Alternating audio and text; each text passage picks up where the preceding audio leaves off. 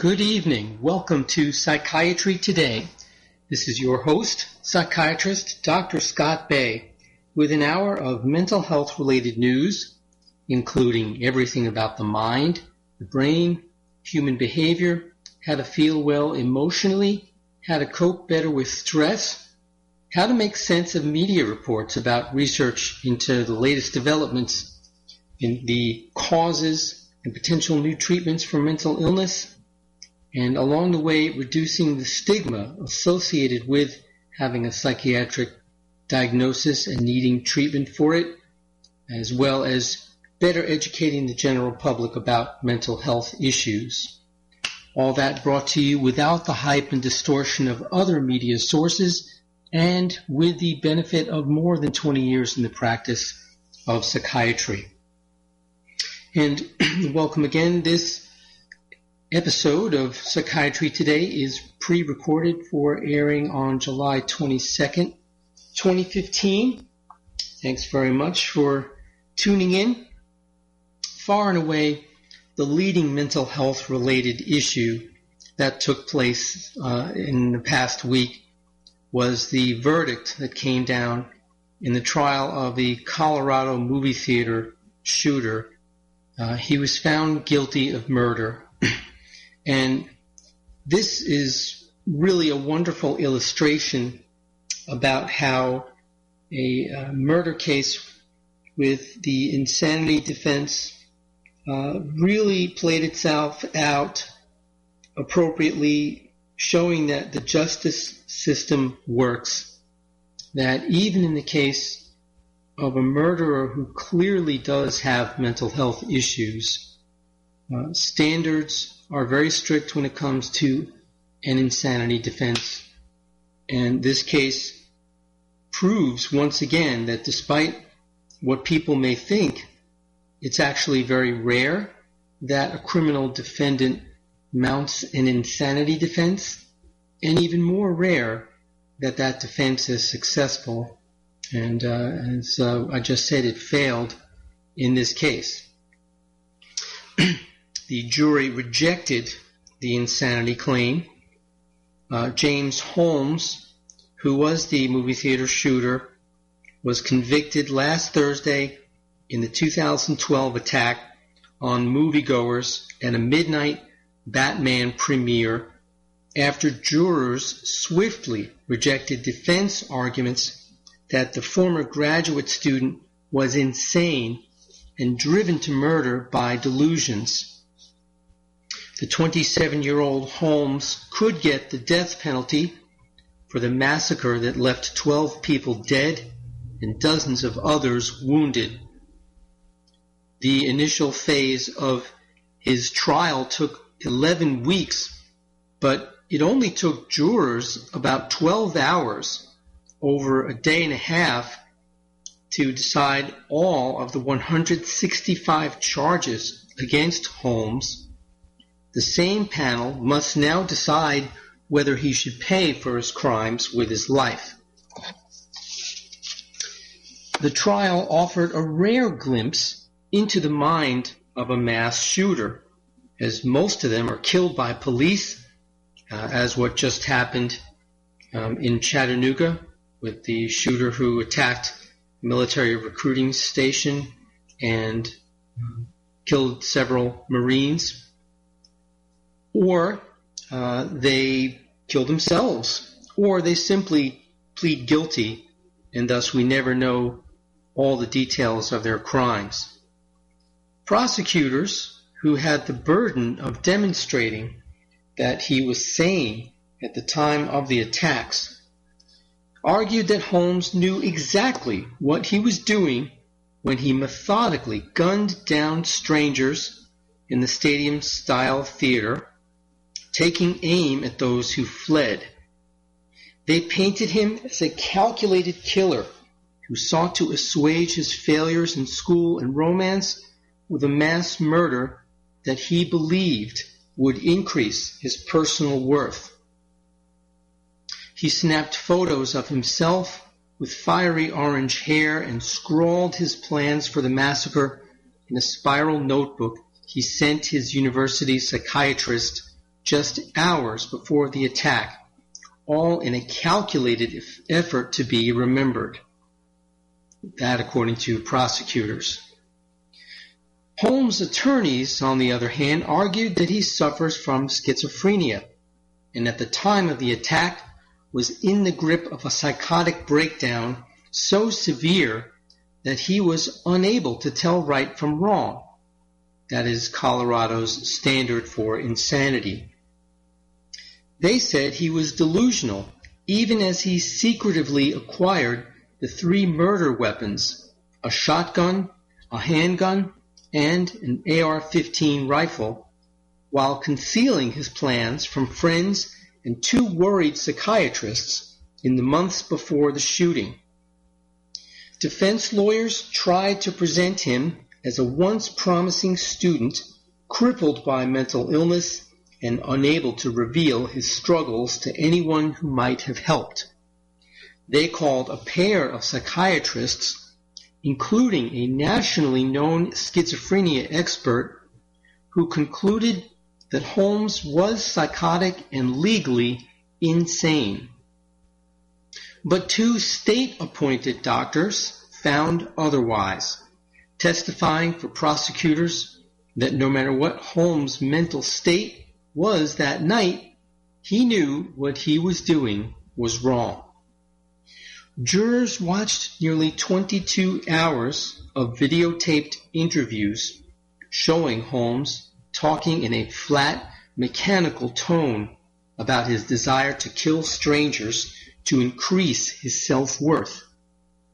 Giving short, reluctant answers, he said he felt nothing as he fired, blasting techno music through his earphones to drown out his victims' screams. Prosecutors showed jurors Holmes' spiral notebook where he scribbled a self-diagnosis of his quote-unquote broken mind and described his obsession to kill since childhood. The pages alternate between incoherent ramblings and elaborate plans for the killings. Well, again, justice was served. The insanity defense failed. He is convicted and we await what penalty will be administered. Uh, but again, the standard in Colorado, as in most places, is mentally ill or not. In order to mount an insanity defense, you have to prove as the defense that you did not know right from wrong when you committed the crime. The only difference in the state of Colorado is that the burden is on the prosecution to show that the def- criminal defendant was sane at the time of uh, the crime and therefore should be convicted as opposed to the burden being on the defense showing that the criminal defendant was insane and therefore should not be convicted. While the prosecution did their job. Uh, this definitely was an appropriate verdict. Uh, there's no way even the most severe mental illness could possibly excuse these horrific crimes, and uh, it will be up to uh, the legal system now in Colorado as to whether he is in life in prison uh, or will the prosecution try for the death penalty, which more than likely that's going to be tried for. We all know what happens with that. Years of appeals, delaying families getting closure. Uh, but regardless, um, very important step in that the insanity defense uh, was not successful. Now, at the time I'm recording this podcast, details are still emerging about the situation with the uh, young uh, Jordanian American man, I guess he is, uh, who shot at a military recruiting station and then drove to a naval installation and shot and killed uh, several Marines and a sailor, uh, two of them with Georgia ties. Uh, there is a story uh, that's just come out about whether he suffered from depression or substance abuse. Uh, I'm going to wait until more details are available and perhaps talk about it on next week's podcast. Um, we'll we'll see as more details come out. The story is just too new at this point.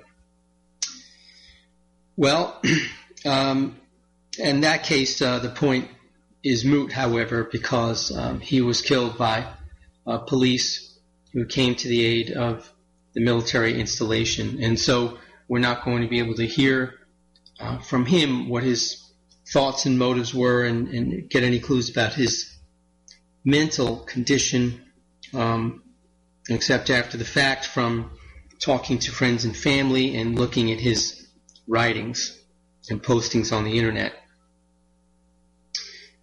well, there, besides uh, these psychiatry and the law situations, there were other prominent mental health related news stories that took place last week. A couple of articles that caught my eye and I thought would be interesting to talk about. Um, this story made the rounds on the internet. Your phone knows if you're depressed.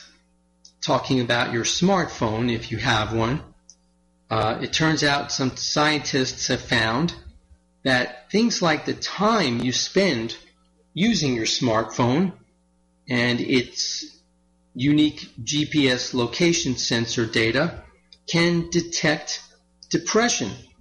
Surprisingly well, in fact. A scary thought, right?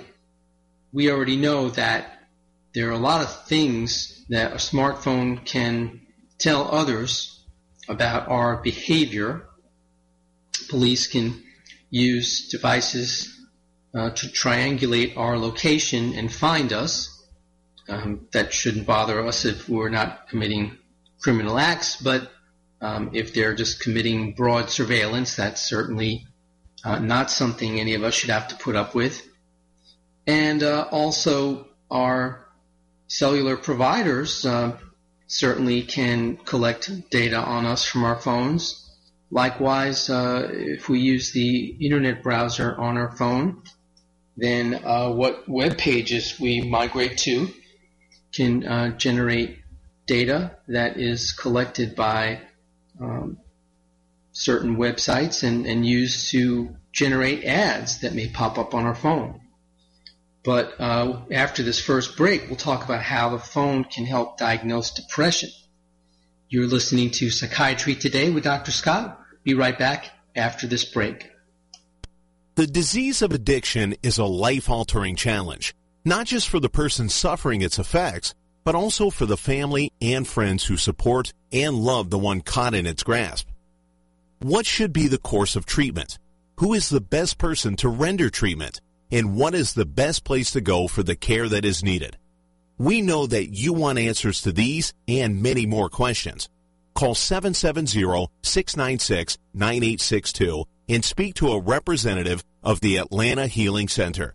They can tailor a program specifically designed to address the needs of the person suffering with an addiction or give you guidance as to where that help may be found. Information is the key, and the trained staff at AHC is here to assist. If you wish, you can also get more information on the website located at www.atlantahealingcenter.com. The Docs for Patient Care Foundation is your way to join the fight and become a member of an organization created by doctors for patients dedicated to fighting for your healthcare freedom and preserving the doctor-patient relationship. Get a pen and paper. Write down docs4patientcarefoundation.org. That's D-O-C-S, the number four, patientcarefoundation.org. Go to our site and please make a generous tax-deductible donation and join the fight today. Thank you. You're listening to America'sWebRadio.com, the pioneer and leader in chat radio. Thank you for listening. Welcome back to Psychiatry Today with your host, Dr. Scott Bay. Our topic now is how your smartphone can help diagnose depression. You can fake a smile, maybe, but your phone knows the truth. Depression can be detected from your smartphone sensor data by tracking the number of minutes you use the phone and your daily geographical locations. This from a small Northwestern medicine study. Well, how can that be? Turns out the more time you spend using your phone, the more likely you are depressed. The average daily usage for depressed individuals was about 68 minutes, while for non-depressed individuals, it was about 17 minutes. Spending most of your time at home and most of your time in fewer locations, as measured by GPS tracking, are also linked to depression. And having a less regular day-to-day schedule, leaving your house and going to work at different times each day, for example, also is linked to depression. Based on the phone sensor data, Northwestern scientists could identify people with depressive symptoms with 87% accuracy. The significance of this is they can detect if a person has depressive symptoms and the severity of those symptoms without asking them any questions. And researchers say they now have an objective measure of behavior related to depression, and they're detecting it passively. Phones can provide data unobtrusively and with no effort on the part of the user. Again, just the fact that someone spends an inordinate amount of time on their phone and not moving around as much is strongly correlated with depression. Any method that boasts almost 90% accuracy, I mean, that's, that's, that's incredible. We don't have any blood tests or um, even other types of paper and pencil diagnostic testing or interviewing reaches that threshold.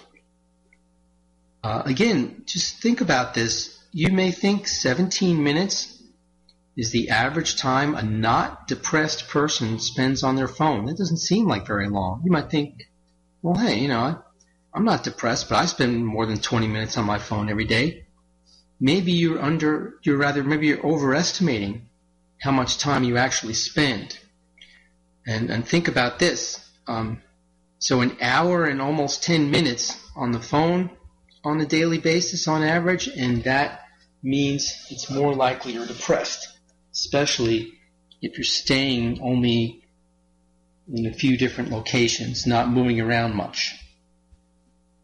Now, this research could ultimately lead to monitoring people at risk of depression and enabling healthcare providers to intervene more quickly.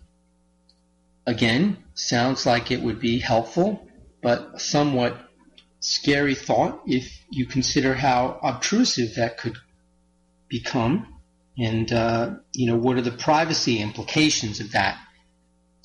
This study is to was to be published in the July 15th issue of the Journal of medical internet research. The smartphone data was more reliable in detecting depression than daily questions participants answered about how sad they were feeling on a scale of 1 to 10. Their answers may be rote and often are not reliable.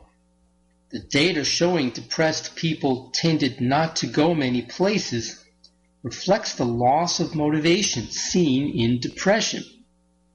When people are depressed, they tend to withdraw and don't have the motivation or energy to go out and do things.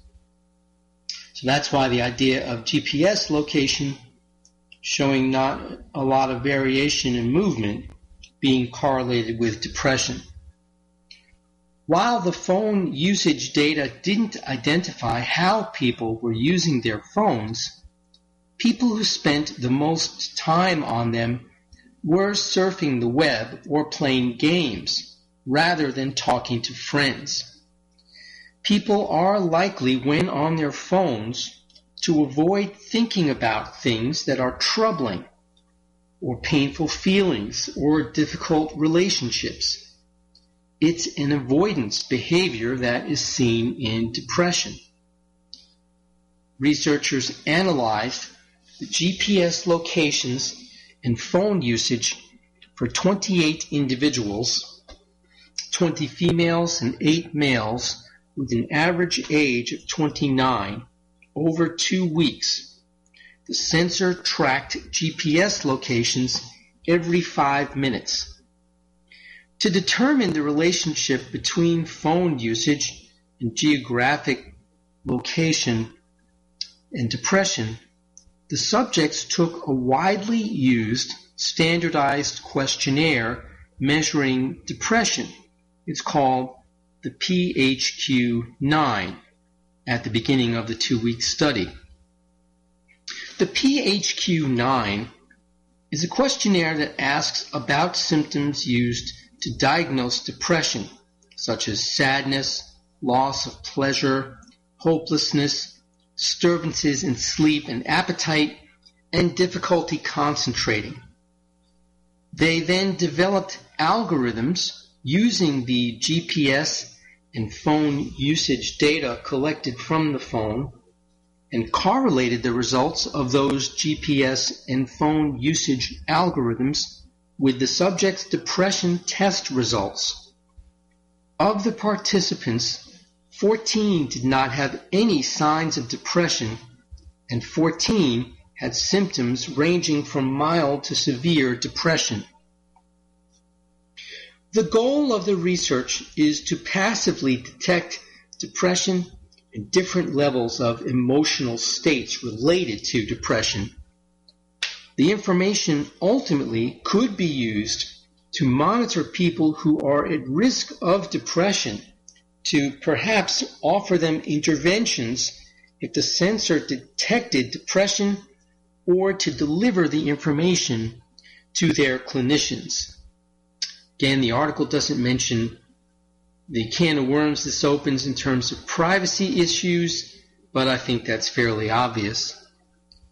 Future Northwestern research will look at whether getting people to change those behaviors linked to depression improves their mood. They will see if symptoms of depression can be reduced by encouraging people to go to more different locations throughout the day, to have a more regular routine, and to spend more time in a variety of places or simply to reduce their mobile phone use. We'll see. But in any case, interesting thought that your phone can tell if you're depressed or not. Um, I wonder if someone will just write an app and uh, that'll be it. We won't depend on the Northwestern researchers for this information. Well, there you have it. Think about that the next time you're spending a lot of time on your phone. Next up on Psychiatry Today. This is an extremely important article that touches on a lot of what is wrong with medical research into the development of new medications for depression, um, actually of new medications for any mental illness, but especially depression. And I believe what the authors of this paper that we're going to be talking about are saying accounts for why there was so much controversy several years ago about whether or not antidepressants simply don't work any better than placebos, and that a lot of research seemed to demonstrate that they were no better than placebos. Well, it turns out that antidepressant trials, in other words, clinical research trials to investigate uh, the effectiveness and safety of antidepressants, they exclude most real world patients with depression. That's right. If you're the average typical person in the general public who suffers from depression, you would most likely not be eligible to be a research subject in a clinical trial for a prospective new antidepressant. Now that doesn't seem to make a whole lot of sense, does it? No, it doesn't. And uh, so let's go over this article and um, you'll begin to see what I mean. Now, more than 80% of people with depression in the general population aren't eligible for clinical trials of antidepressant drugs, according to a study in the Journal of Psychiatric Practice. At least five patients would need to be screened to enroll just one patient meeting the typical inclusion and exclusion criteria for antidepressant registration trials, uh, which is you know what the clinical trials are that ultimately lead to the drug being approved by the Food and Drug Administration to be marketed and sold as a treatment for depression. This study highlights some major differences between patients with depression seen in everyday clinical practice and those enrolled in antidepressant clinical trials. now, um, again, most patients with major depression aren't eligible for these trials. Antidepressant registration trials use certain inclusion and exclusion criteria to create a group of patients with similar characteristics. These criteria increase the chances of detecting true drug effects while reducing false signals of safety problems or side effects. For example, these trials commonly exclude patients with other medical problems if their illness worsened during the study, it might raise inaccurate safety concerns about the drug being studied. All right, well, we're going to take a commercial break right here. When we come back, we'll talk more about the background of how clinical trials really aren't looking at real world patients and the implications for how we develop new depression drugs. This is Psychiatry Today with Dr. Scott. Be right back. Understanding health insurance is becoming more challenging. If you currently have insurance, you probably notice that it costs more to see your doctor. And if you're able to keep your doctor, it takes longer to get an appointment. The bad news is this trend is projected to continue. Your costs will likely continue to rise, while your healthcare choice and access will continue to fall. The good news is Peachtree ENT Center has the answer to this problem. We believe in taking care of the whole patient because healing is more than writing a prescription. We are committed to working with you, and we specialize in providing affordable care for patients without insurance, those who are underinsured, and those with high deductibles or catastrophic coverage, and we offer same-day appointments. You no longer have to choose between staying healthy and paying bills because Peachtree ENT Center is where patient care counts. The Docs for Patient Care Foundation is your way to join the fight and become a member of an organization created by doctors for patients dedicated to fighting for your healthcare freedom and preserving the doctor-patient relationship. Get a pen and paper. Write down docs4patientcarefoundation.org. That's D-O-C-S, the number 4, patientcarefoundation.org. Go to our site and please make a generous tax-deductible donation and join the fight today. Thank you. The disease of addiction is a life-altering challenge, not just for the person suffering its effects, but also for the family and friends who support and love the one caught in its grasp. What should be the course of treatment? Who is the best person to render treatment? And what is the best place to go for the care that is needed? We know that you want answers to these and many more questions. Call 770-696-9862 and speak to a representative of the Atlanta Healing Center. They can tailor a program specifically designed to address the needs of the person suffering with an addiction or give you guidance as to where that help may be found. Information is the key, and the trained staff at AHC is here to assist. If you wish, you can also get more information on the website located at www.atlantahealingcenter.com. You're listening to americaswebradio.com the pioneer and leader in chat radio. Thank you for listening. Welcome back to Psychiatry Today with your host, Dr. Scott Bay, your psychiatrist with all the latest mental health related news. Getting back to our discussion of clinical trials for antidepressant drugs and how these research studies exclude your typical average everyday real world patient with depression. To find out how the inclusion and exclusion criteria affected patient selection for these antidepressant clinical trials, researchers analyzed more than 4,000 patients from the sequenced treatment alternatives to relieve depression, or the STAR-D study, funded by the National Institute of Mental Health. STAR-D was the largest and longest study of, depres- of depression treatment ever conducted. And again, the STAR-D stands for Sequenced Treatment Alternatives to Relieve Depression. And with it being conducted by the National Institute of Mental Health, which is a division of the National Institutes of Health, our government health research agency, this was not sponsored by any pharmaceutical company and therefore did not have any such commercial bias.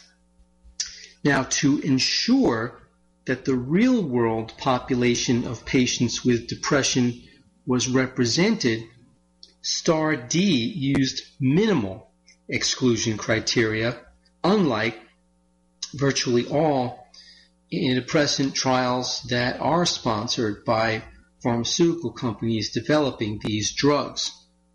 What the researchers found was that more than 82% of STAR-D patients would not be eligible for enrollment in a current antidepressant registration trial based on a list of the usual inclusion and exclusion criteria.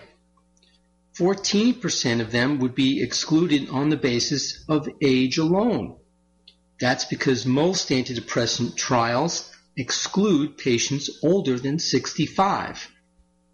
In fact, uh, they conduct separate trials, uh, usually for those uh, of that age. Another 15% would have been excluded because their depression was less severe than a commonly used cutoff point. More than 20% of the patients in the STAR-D study would be excluded from typical antidepressant clinical trials because of a clinically significant or unstable general medical condition. 21% of women would be excluded because they were not using birth control to prevent pregnancy during the study. And that's a common exclusion criteria. Uh, if a woman is of childbearing age, uh, the researchers don't want to have something happen where they become pregnant while on the study drug, uh, potentially exposing their unborn fetus to uh, this dangerous untested drug. Because many antidepressant clinical trials use even stricter criteria the true exclusion rate is probably even higher. For example, more recent studies have used even higher severity thresholds for enrollment, which would eliminate more than 90% of the STAR-D population. The researchers also point out that all of the STAR-D patients had obviously agreed to participate in that research study, which is something many people with depression might be unwilling to do. The researchers hope their work will help drug developers understand how inclusion and exclusion criteria may affect enrollment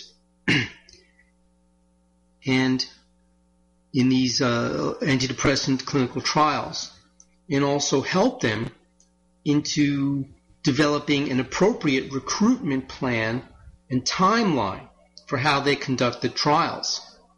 the timelines in most drug studies are unrealistically short, and their recruitment plans are often woefully inadequate, resulting in studies that take longer than expected to complete and frequent budget overruns.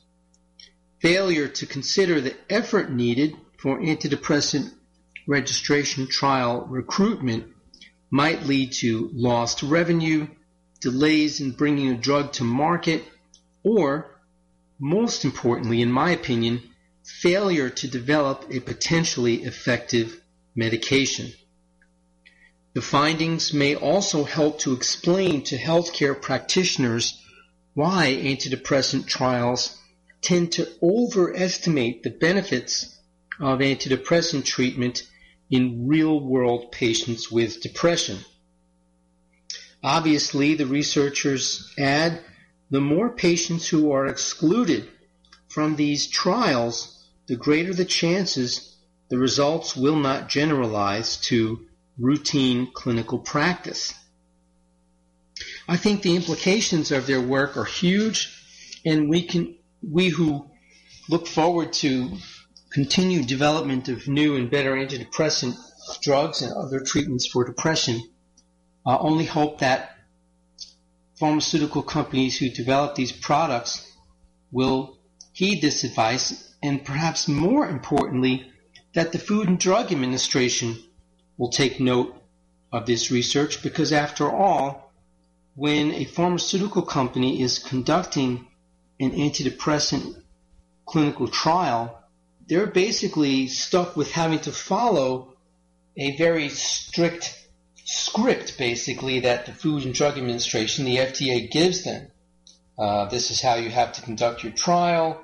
This is the data that we'll want to see, um, and so on. And uh, if the FDA were to look at this study and say, hmm, well, um, if, if this is how we're telling research uh, researchers to conduct their trials and it's not resulting in real world patients, uh, maybe we do have to look at this. Uh, what happens as a result of all this is that researchers who are doing these trials have too high a hurdle to get past to demonstrate that medication will be helpful uh, because instead of looking at real world patients with real world problems and symptoms, you're looking at an artificially pure population of people uh, with severe illness, and it just uh, isn't necessarily relevant to everyday clinical practice. And the fact that the trial medication may not work in this population doesn't mean it won't be a useful treatment for depression. But unfortunately, what happens is when a potential new medication fails one of these clinical trials with this very strict inclusion and exclusion criteria, the company develop, developing it just give up and say, well, uh, the trials were negative, it didn't work, and that's it. Uh, because by this time, they've already invested a great deal of money in it, and if the trial isn't successful, uh, they're never going to be able to, to get it approved as a treatment and recoup the research and development dollars they've already put into it. Uh, so the drug uh, gets put away somewhere on a shelf, never to be heard from again, and uh, that could have been a potentially good treatment. Sometimes another pharmaceutical company, typically a, a smaller startup type company, might buy that compound uh, from the original company who thought about developing it as a treatment but didn't seem to be successful with it and have another shot at it and occasionally uh, bring it to market. That happened with the relatively new antidepressant Viibryd, for example. But unfortunately, that's the exception. So the bottom line from this study is that there definitely needs to be reform in the way that clinical trials are conducted to develop new antidepressant drugs and uh, to make the trial population look more like real world patients and give us a better idea of whether the medication will work in this population.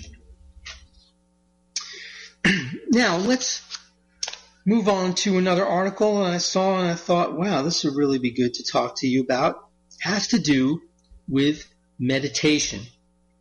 Now, until fairly recently, meditation was one of those things that people looked down at and said, well, how can this really help with mood problems? Uh, isn't this just one of those new age type things uh, that is not really backed by hard scientific data and really not found to be helpful except for some few people who believe fervently in it?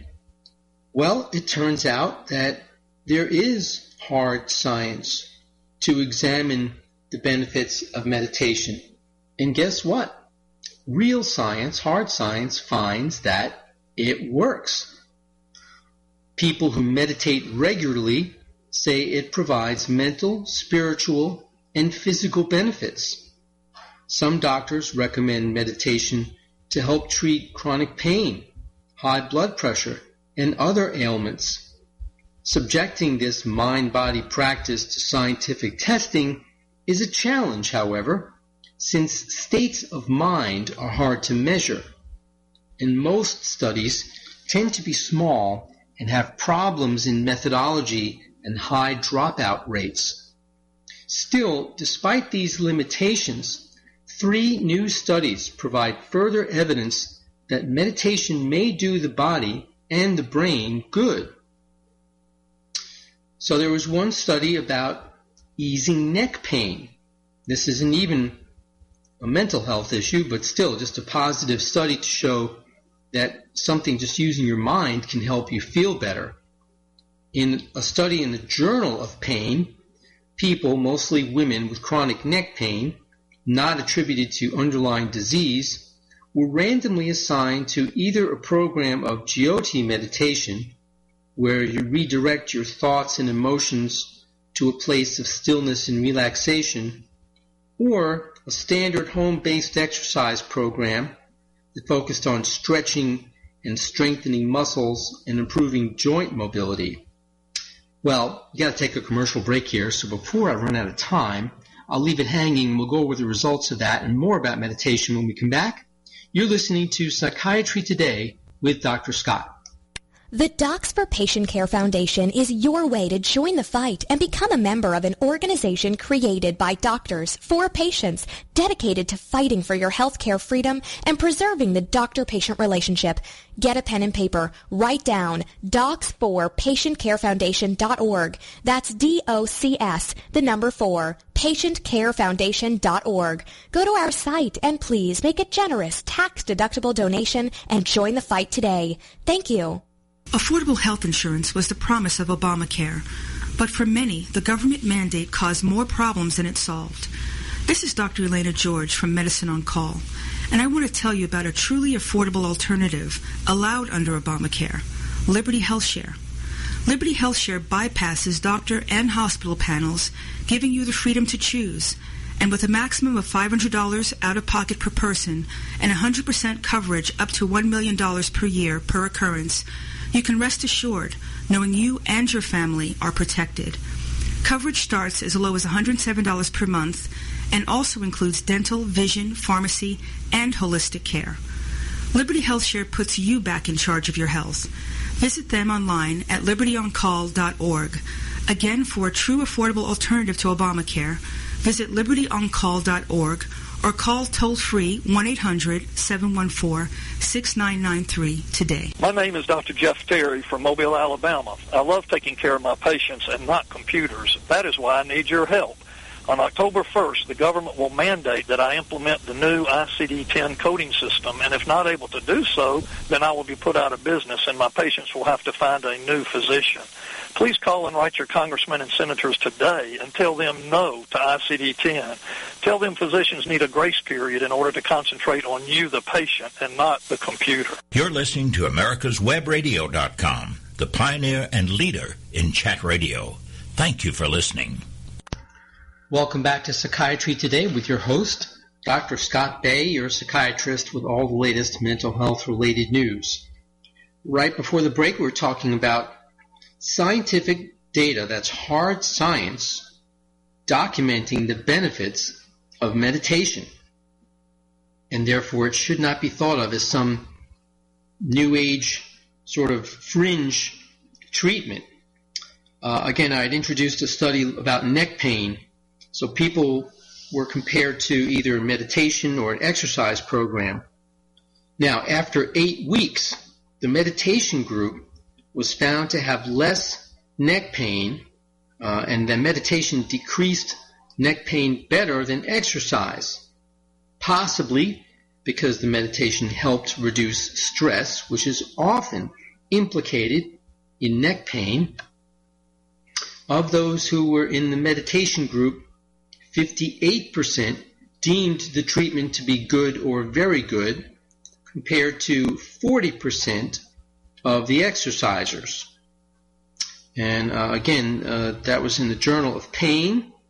The next study was looking at sleep, and this was in you know one of the top medical journals, one of the leading medical journals, the Journal of the American Medical Association Internal Medicine Journal, and it's in the study people with moderate sleep disturbances that were not due to a specific sleep disorder, such as sleep apnea or restless leg syndrome or other medical conditions, followed either a mindfulness meditation program or a sleep education program.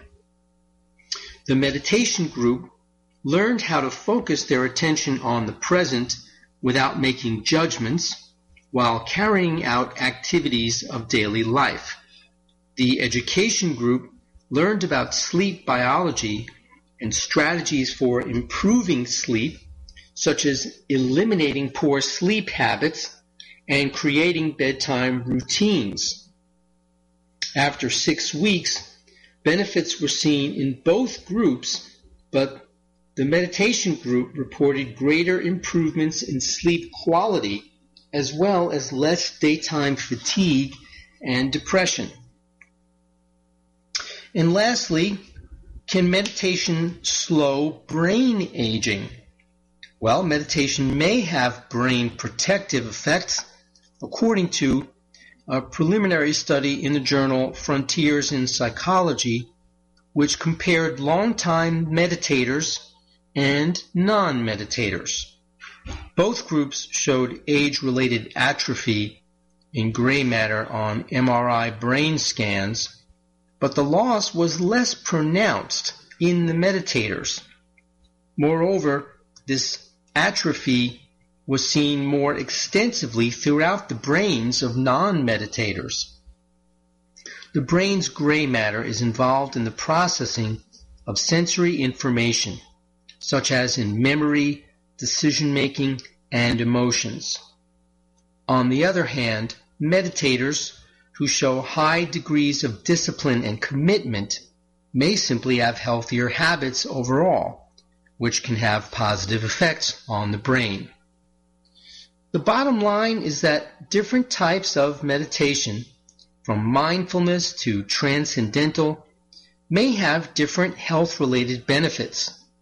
What's probably most important if you want to try meditation is to find a method that works well for you.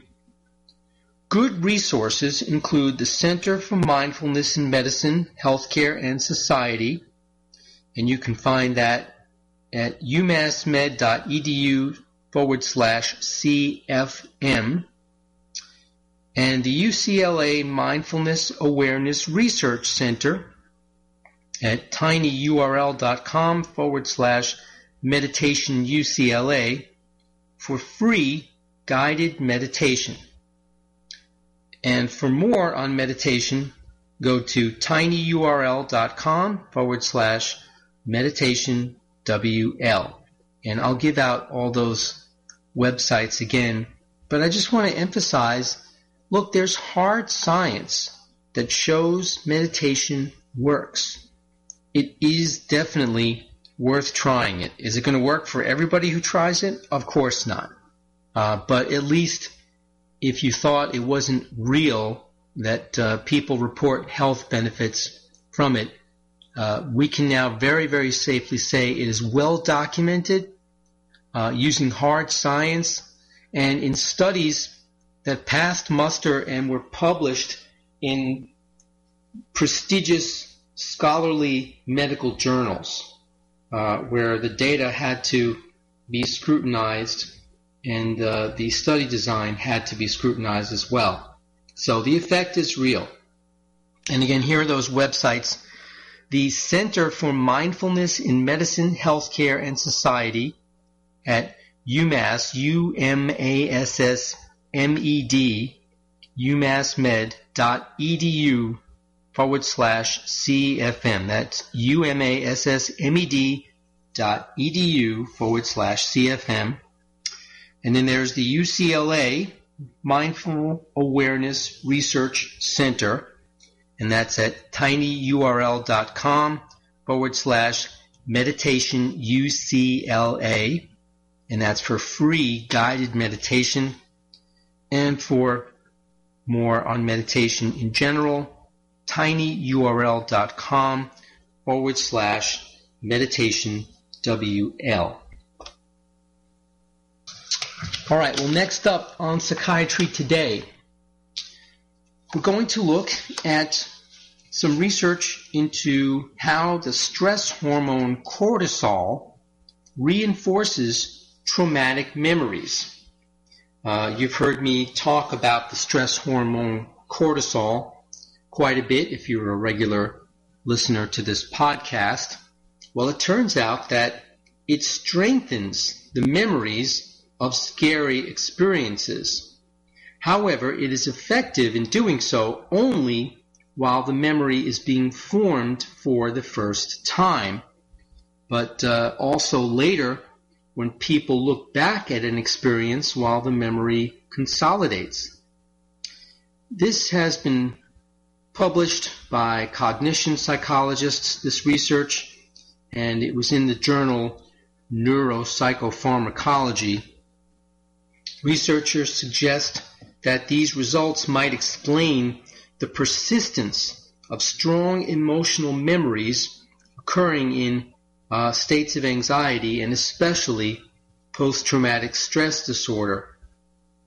Strong memories of stressful experiences occur frequently, but they usually fade away over time people suffering from anxiety or post-traumatic stress disorder, however, are affected by terrifying memories that haunt them again and again. It had been shown that the stress hormone cortisol has a strengthening impact on the consolidation of memories. That is, the several hour process in the course of which a memory is formed immediately after the experience. Cortisol influences the reconsolidation of emotional memories. The researchers demonstrated that cortisol affects memories in humans also during the so-called reconsolidation. That is, the consolidation of memories occurring after memory retrieval. The stress hormone can enhance this process. These results may explain why certain undesirable memories don't fade, for example, in anxiety and post-traumatic stress disorder sufferers. If a person remembering a terrifying event has a high stress hormone level, the memory of that specific event will be strongly reconsolidated after each retrieval. So what that means is each time you think about the event, uh, the stress hormone surges again and reconsolidates that memory, making it stronger. On three consecutive days, the experiments who took part in uh, the study uh, had uh, undergone this procedure, day one, they learned an association between specific geometric shapes and an unpleasant electric shock. On the second day, some of the participants were given a cortisol pill, others a placebo. Subsequently, they were shown one of the geometric shapes associated with the electric shock. On the third day, the memory for the geometric shapes was tested. Participants who had taken cortisol remembered the fear associated shape particularly well. This was evident in a heightened skin conductance, which is an established measure for emotional arousal. In other words, if you're emotionally aroused, there's more moisture on your skin, uh, therefore it will conduct electricity more than if you're calm. Now, you can argue the methodology and even the ethics of this research, and I agree that it would be nice to look at less artificially created trauma, as it were. Um, but obviously, it's hard to study such a thing.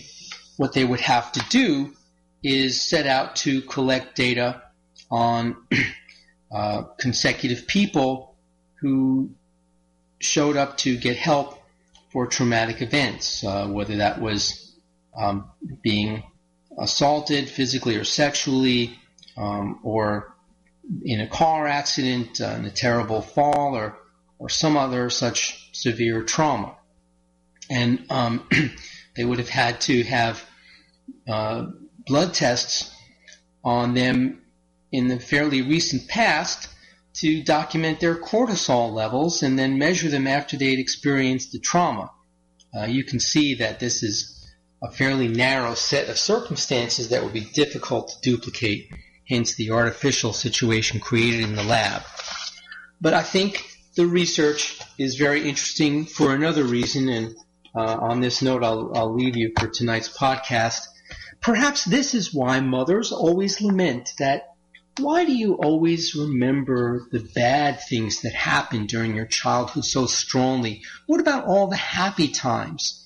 Well, maybe it's because cortisol ensures that the bad things that happen to us in childhood are burned forever into our brains, especially into the amygdala, and that makes a stronger impression than all the happy times. Sorry, moms.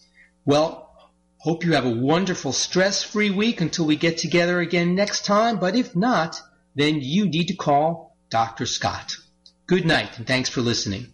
You're listening to americaswebradio.com, the pioneer and leader in chat radio. Thank you for listening.